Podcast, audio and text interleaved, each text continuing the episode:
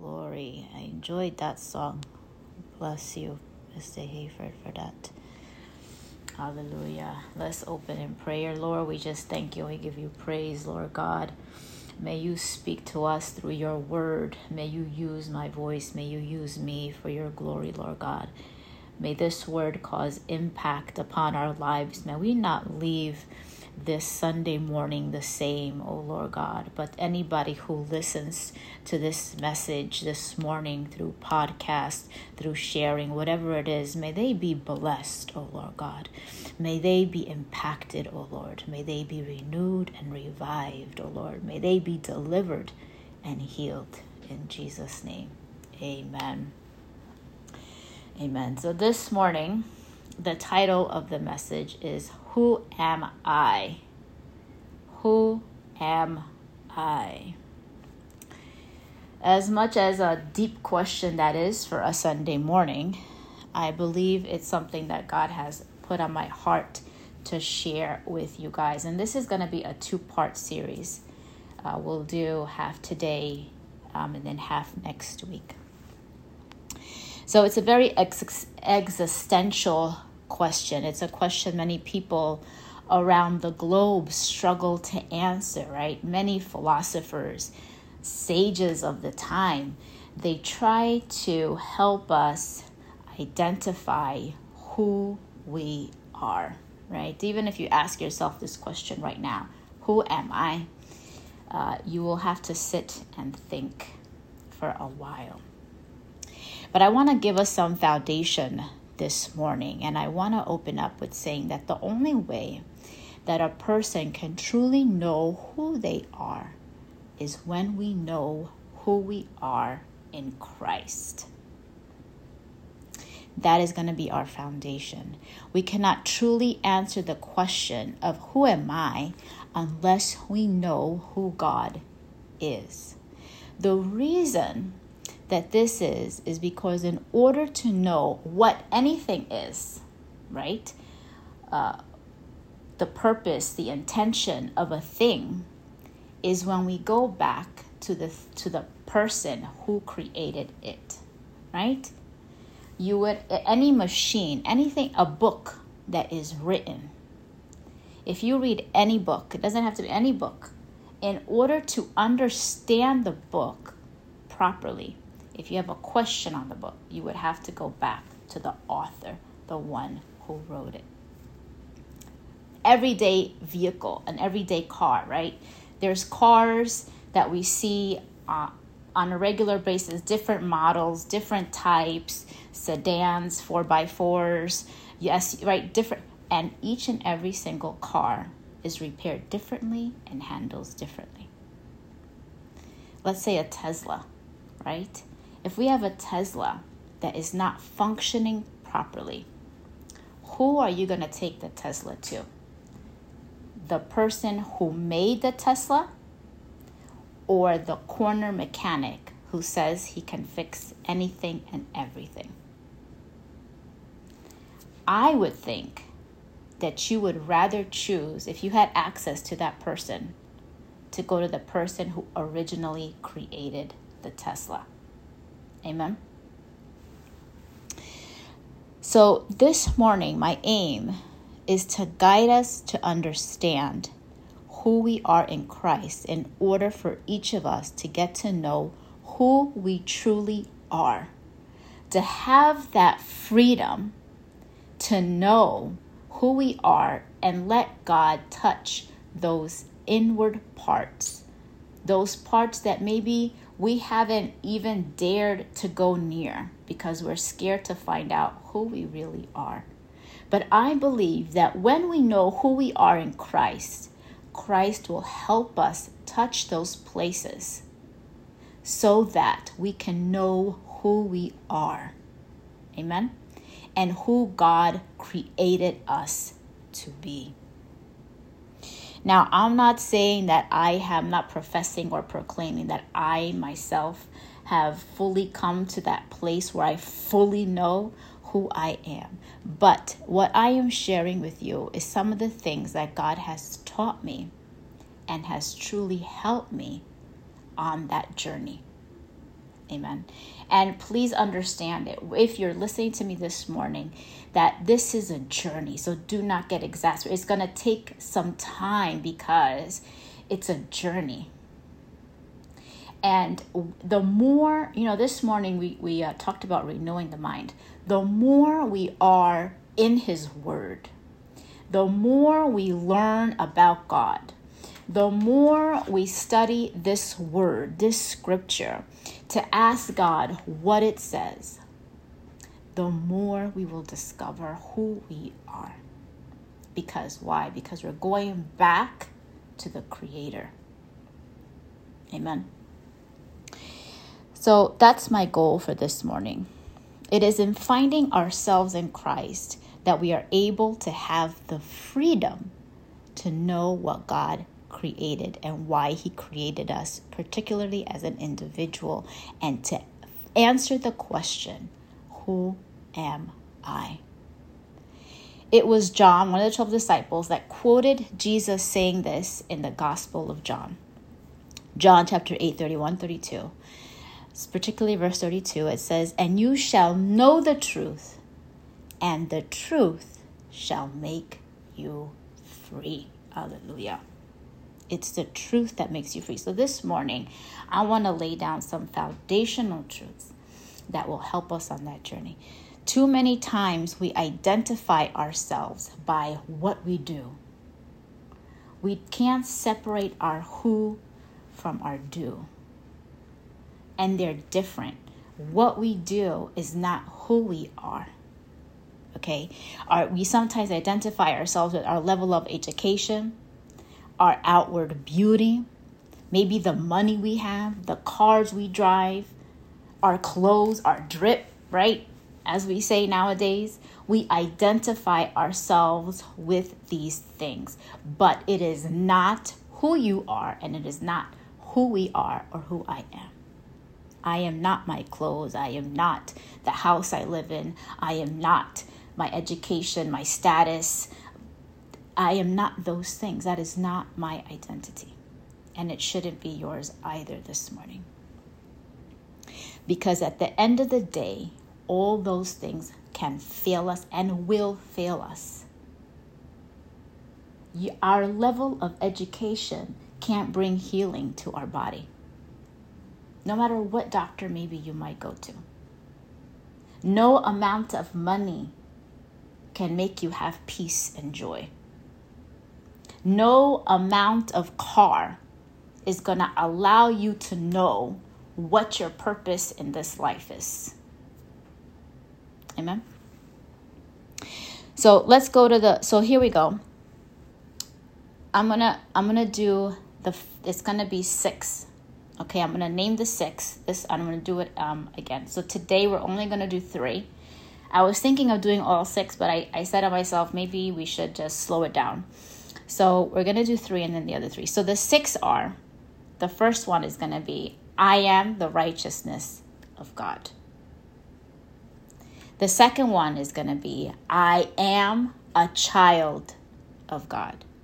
The third one is going to be, I am sanctified and justified. The fourth one, I am bold and courageous. The fifth one, I am an overcomer and more than a conqueror. Number six, I am a new creation. Amen. Those are the six I ams that we are gonna go through. One of the things I want to bring before I start going to the first one is that it's so crucial to know our identity. In the beginning, in Genesis, the temptation of Eve and eventually the fall of humanity happened because the enemy was able to attack their identity. He made them question whose they are and who they are. If you go back to that story and read it very carefully, you will see the cunningness of Satan, of that snake, to make them question who they are I'm going to let you, because if I go into there, it's going to be, it's going to take some time, and I don't want to take up time on that. But the moment the enemy makes us question who we are by trial, by temptation, by our mistakes, by our shortcomings, by what we're not, because that's what the enemy does. The enemy is an accuser of the brethren. He tries to persecute us, to make us question who we are. So I want us to have the foundation. And in, in your in your alone time, if it takes listening to the message, other messages, this message, whatever, is over and over again till you get it, then we need to do that. Amen. Because he tries to attack us on a daily basis, who we are. And that is becomes our point of temptation. It becomes our point of weakness. So let's go to the first one. The first one is going to be, I am the righteousness of God. Yes. And I wanted to I want you to say it to yourself as I'm going through this. I am the righteousness of God. All of these characteristics that I am naming are accessed simply through faith. Faith in Christ and his works on the earth and on the cross. If we believe in Christ as our Savior, then all these is who we are. So let's go to Philippians. Philippians chapter three.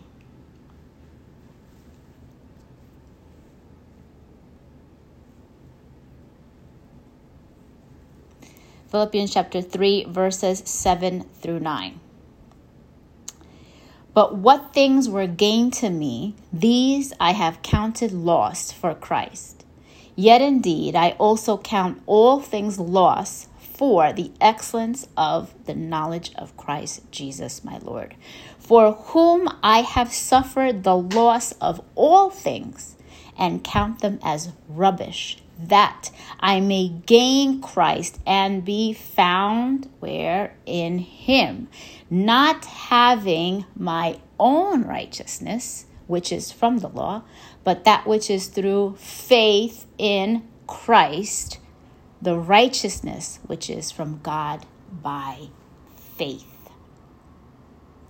The Apostle Paul is speaking to the church in the city of Philippi. And he says, but what things were gained to me, these I have counted loss for Christ. You see, the Apostle Paul was the Pharisee of all Pharisees. He was the best, the cream of the crop, on top of everything. Before he met Christ, he had all comforts, all, all things. Everybody saw him as this great. He had a great reputation. But when he came to Christ, he lost all those things. And he says that he counts his losses for Christ as rather a gaining. And why is this important? Why am I talking about this when it comes to righteousness? Because we have to lose ourselves in order to gain who we are and understand our righteousness in him. Because we sometimes think that it is in our doing that we receive righteousness, right? But the more we know who Christ is, the more we know who we are in him, the more we find ourselves in him. But we but we would we will have to let go of who we think we are or who we were in order to get it. Whoever you think you are pales in comparison to what God has called each of us to be. And we have to understand that. Because it is in that that we can receive fully the righteousness of God. Because it's no longer what we do, our status, our reputation, just like the Apostle Paul. He let all of those go so that he could increase in Christ. And the scripture goes on. Apostle Paul uses very strong language in this verse. He says, "Yet indeed, I also count all things loss for the excellence of what? The knowledge of Christ Jesus, my Lord, for whom I have suffered the loss of all things, and count them as rubbish." Now, the word rubbish here, and I, I if you haven't remembered, Pastor, Pastor Stephen has uh, described this word before to us. Rubbish in this verse is a mild way of saying it.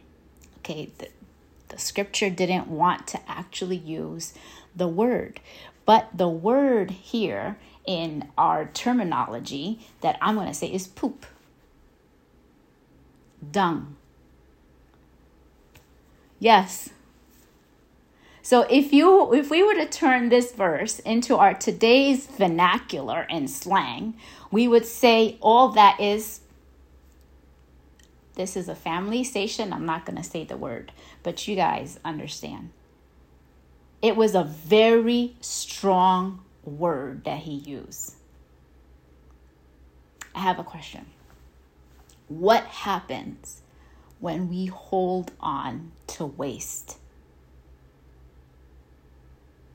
Have you ever been in a place, a public place, you're out having fun with the family somewhere, and all of a sudden you have the urge to go to the bathroom, but you can't find no proper place to relieve yourself? How does that feel? How does that look like? What does that smell like?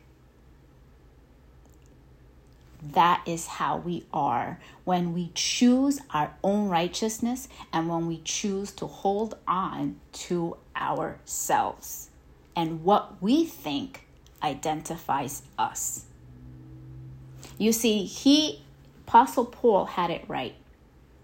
My prayer for myself, and I hope it's yours as well, is that we get to this point where we count those things just trash, excrement, so that we can be found in him. I rather have the righteousness of God than any other. Why? Because the righteousness of God does not fail. It doesn't fade. It doesn't go away. It's not, it doesn't have any um, requirements. There's only one prerequisite, and that prerequisite is faith. It is to receive the gift.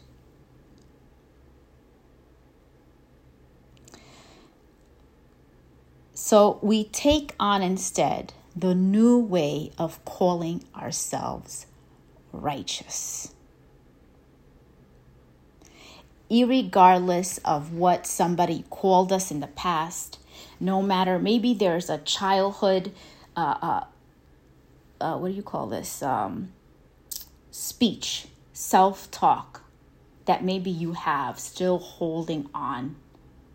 Maybe somebody, or maybe it was yourself. You called yourself uh, dumb, incapable, unable, never to achieve. Maybe there, there's some something in your past that happened, something shameful that has kept you imprisoned to the fact that you will never have right standing with God. But the truth is, when we let it go, like the song says, and we lean on God, we let it go, we receive the righteousness of God that doesn't fade. It's not conditional. Amen. But remains for eternity. And we access that through faith. Romans five, verses sixteen to seventeen. And the gift is not like that which came to the one who sinned. That was Adam. For the judgment which came from one offense resulted in condemnation. But the free gift which came from many offenses resulted in justification. For if by one man's offense death reigned through the one, much more those who receive abundance of grace and of the gift of righteousness will reign in life through the one Jesus Christ. It is a gift. And it is by that gift that we are able to identify ourselves as the righteousness of God. That means that each and every single person that believes in the Son of Jesus Christ and his work on the cross, his resurrection, has right standing. No matter what we did this morning, no matter what bad thoughts we have, no matter what we did yesterday, no matter what happened in our past, we have the righteousness of God. Finally, not having my own righteousness, but the righteousness that comes from Christ. We are not working or earning this righteousness. We have to behave like that, thinking of having to behave so that I could feel like I'm right is not of God. We are right, therefore we behave right. There was a testimony of a man that I heard that was addicted to pot smoking. Addicted to pot smoking. twenty years is a story I heard. It's a testimony, a real testimony. And he's a Christian. And he was just, he had this addiction. He couldn't seem to cut it loose. He started listening to preachings on the righteousness of God. And one day he decided to start calling himself, I am the righteousness of God. I am the righteousness of God. And over a period of weeks, his addiction broke. He was free from his addiction and free from the desire of pot. You know how hard it is? Because sometimes through our own will, our own determination, perhaps we can break an addiction. But then the desire to want to keep doing that thing can be there. But when our being knows that we are the righteousness of God in Christ Jesus, even the desire, the taste for those things leaves. Amen? Knowing that we are the righteousness of God is important. So I'm going to close with that. Number two, I am a child of God. Now we're at point number two. I am a child of God.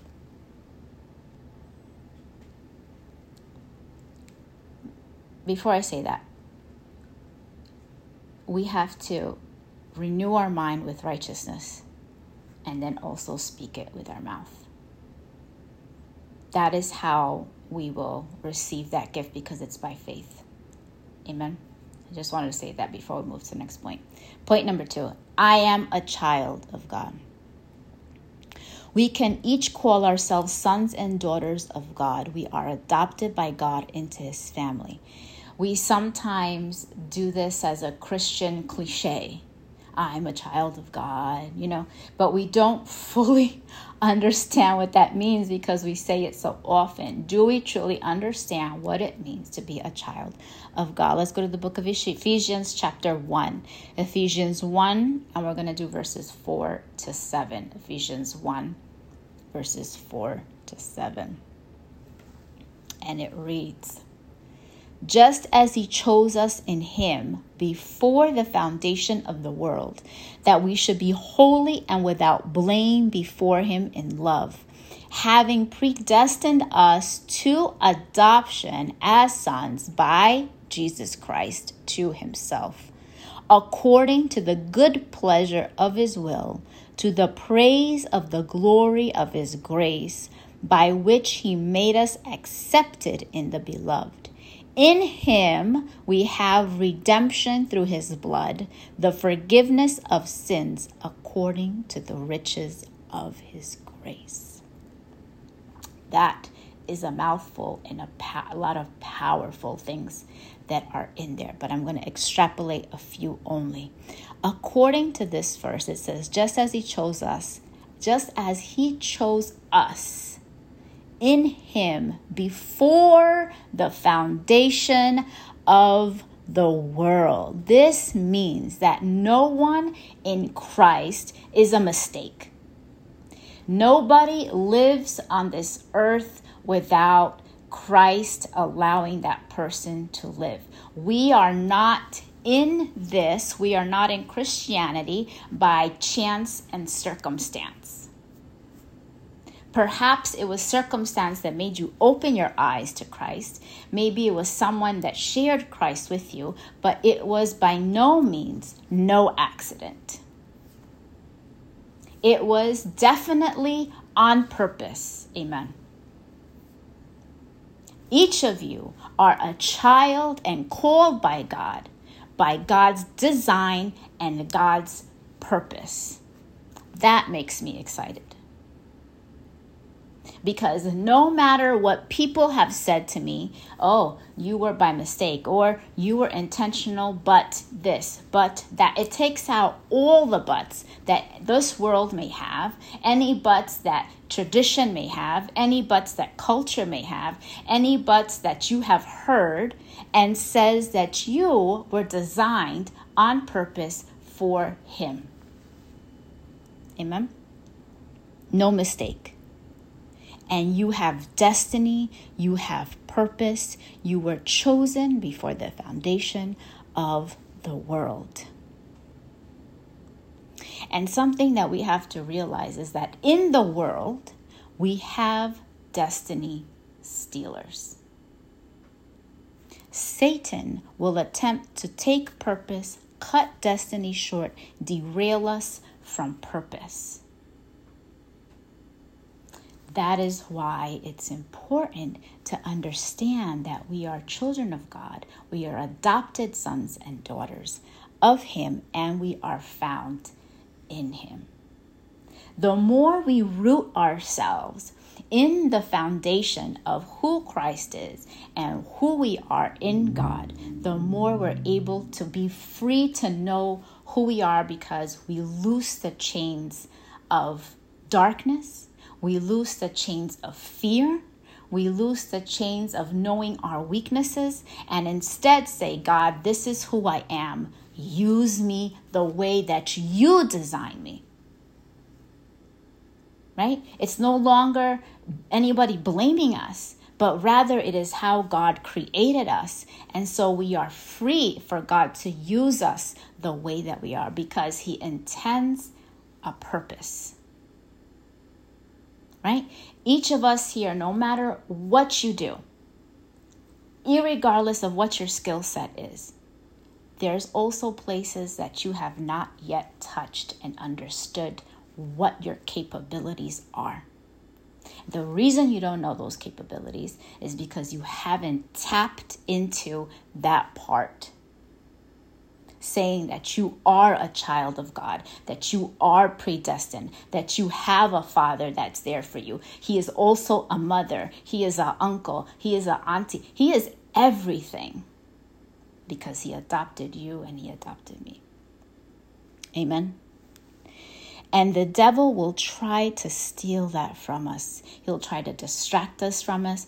But our stance, our point is to say, I am a child of God. I am a son of God. I am a daughter of the Most High King. You don't know who you are messing with. Amen? And the next point here is origin. Origin is important. And you know, since God does things right and perfect, he can't give us purpose without origin. He adopts us as sons and daughters. Not only does he give us purpose and destiny, but then he gives us origin. He ad- by adopting us as sons and daughters. It says he predestined us to adoption as sons by Jesus Christ to himself, according to the good pleasure of his will.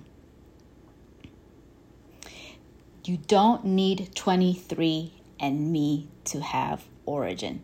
Sometimes we may even be disappointed with those results, but God won't disappoint us.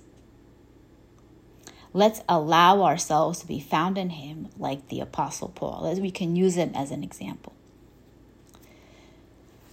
Lastly, secondly, not thirdly, actually, adoption as sons to Jesus Christ. What does that mean? God adopted us to be part of his redemption plan. God loves us so much, he desires to not only have forgiveness of sins, but wholeness in our souls and being.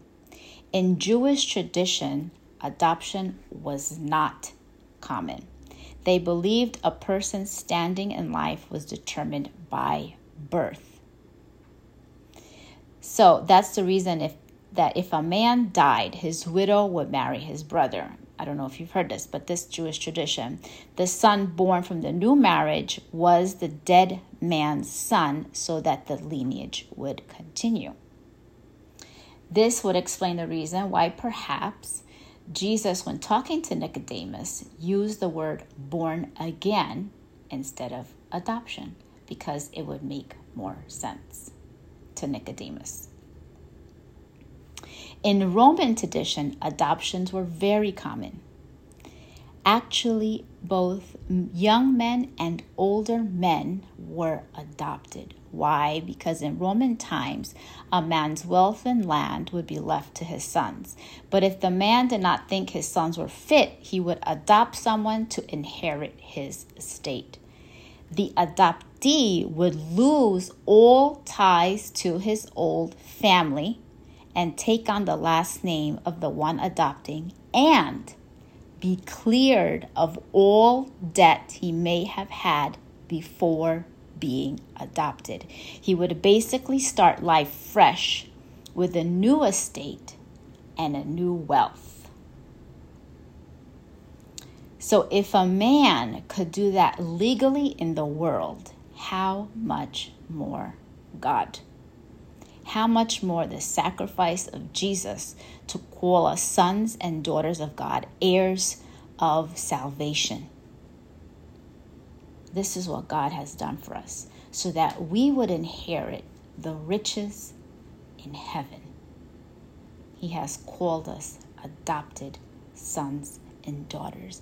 Never let any man or any person or anything or any circumstance, trial, tribulation, temptation, let you think that you do not have a father in heaven or a father on this earth, because he is your father everywhere that we go, and he has adopted you, and you have wealth, you have things. That was one of Jesus's temptations. He said, bow down. He uh, Satan tempted Jesus with, bow down and worship me, and I will give you everything. But Jesus knew who he was. He knew he had all riches in heaven, so he had no reason to bow down. Refused to bow down to any material thing in this world, because you have riches in heaven. You are a child of God. Amen. The last one, I'm going to do this one quick because we only have a few minutes left. I am sanctified and justified. I am sanctified. I am justified. Very quickly, sanctification is the process of becoming holy. That's it. Justification is the process of taking away sins. Period. Sanctification is the making of us holy. He makes us holy because he separates us from everyone else. And he separates us for a special purpose. First Peter two nine says, but you are a chosen generation, a royal priesthood, a holy nation, his own special people, that you may proclaim the praises of him who called you out of darkness into his marvelous light. We are a royal priesthood. We are a holy nation because he separated us from everybody else for a special purpose. Justification. Justification is simply, no, I shouldn't say simply, but it is the cleansing of all our sins. There is no sin too great for God to cleanse. There's no sin.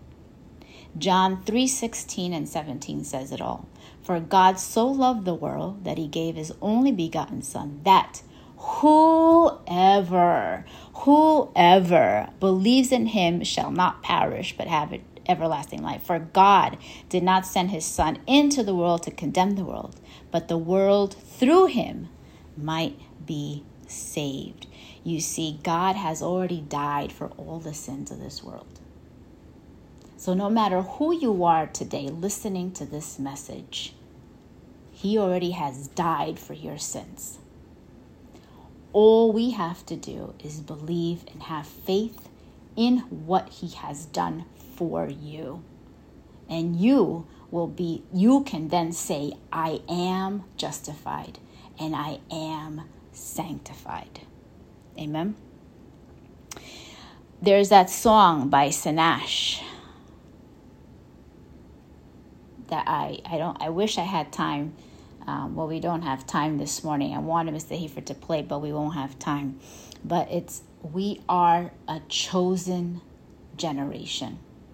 A royal, it uses the First Peter two nine, and she beautifully puts this song together. So if you have time today, Google it, use YouTube, listen to it, because it so beautifully puts it together. And I wanted to use her as an example because she has truly used who she is, what God has made her to, to proclaim the gospel of Christ, to proclaim and praise who he is and what he has done. Amen. So I'm going to wrap this up. I'm going to stop here. We are reaching more and more dangerous times, and it's so crucial that we know who we are so that we can proclaim it to the rest of the world. It's our holy, holy duty to do that. Amen. I think Mister Heifer is playing the song.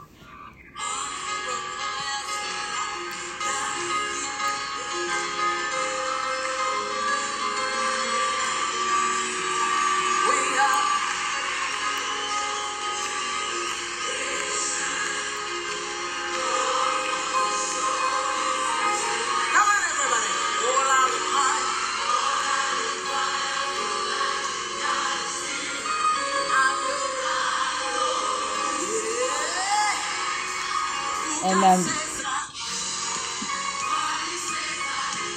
this week, I want all of us to know and get these three down at least.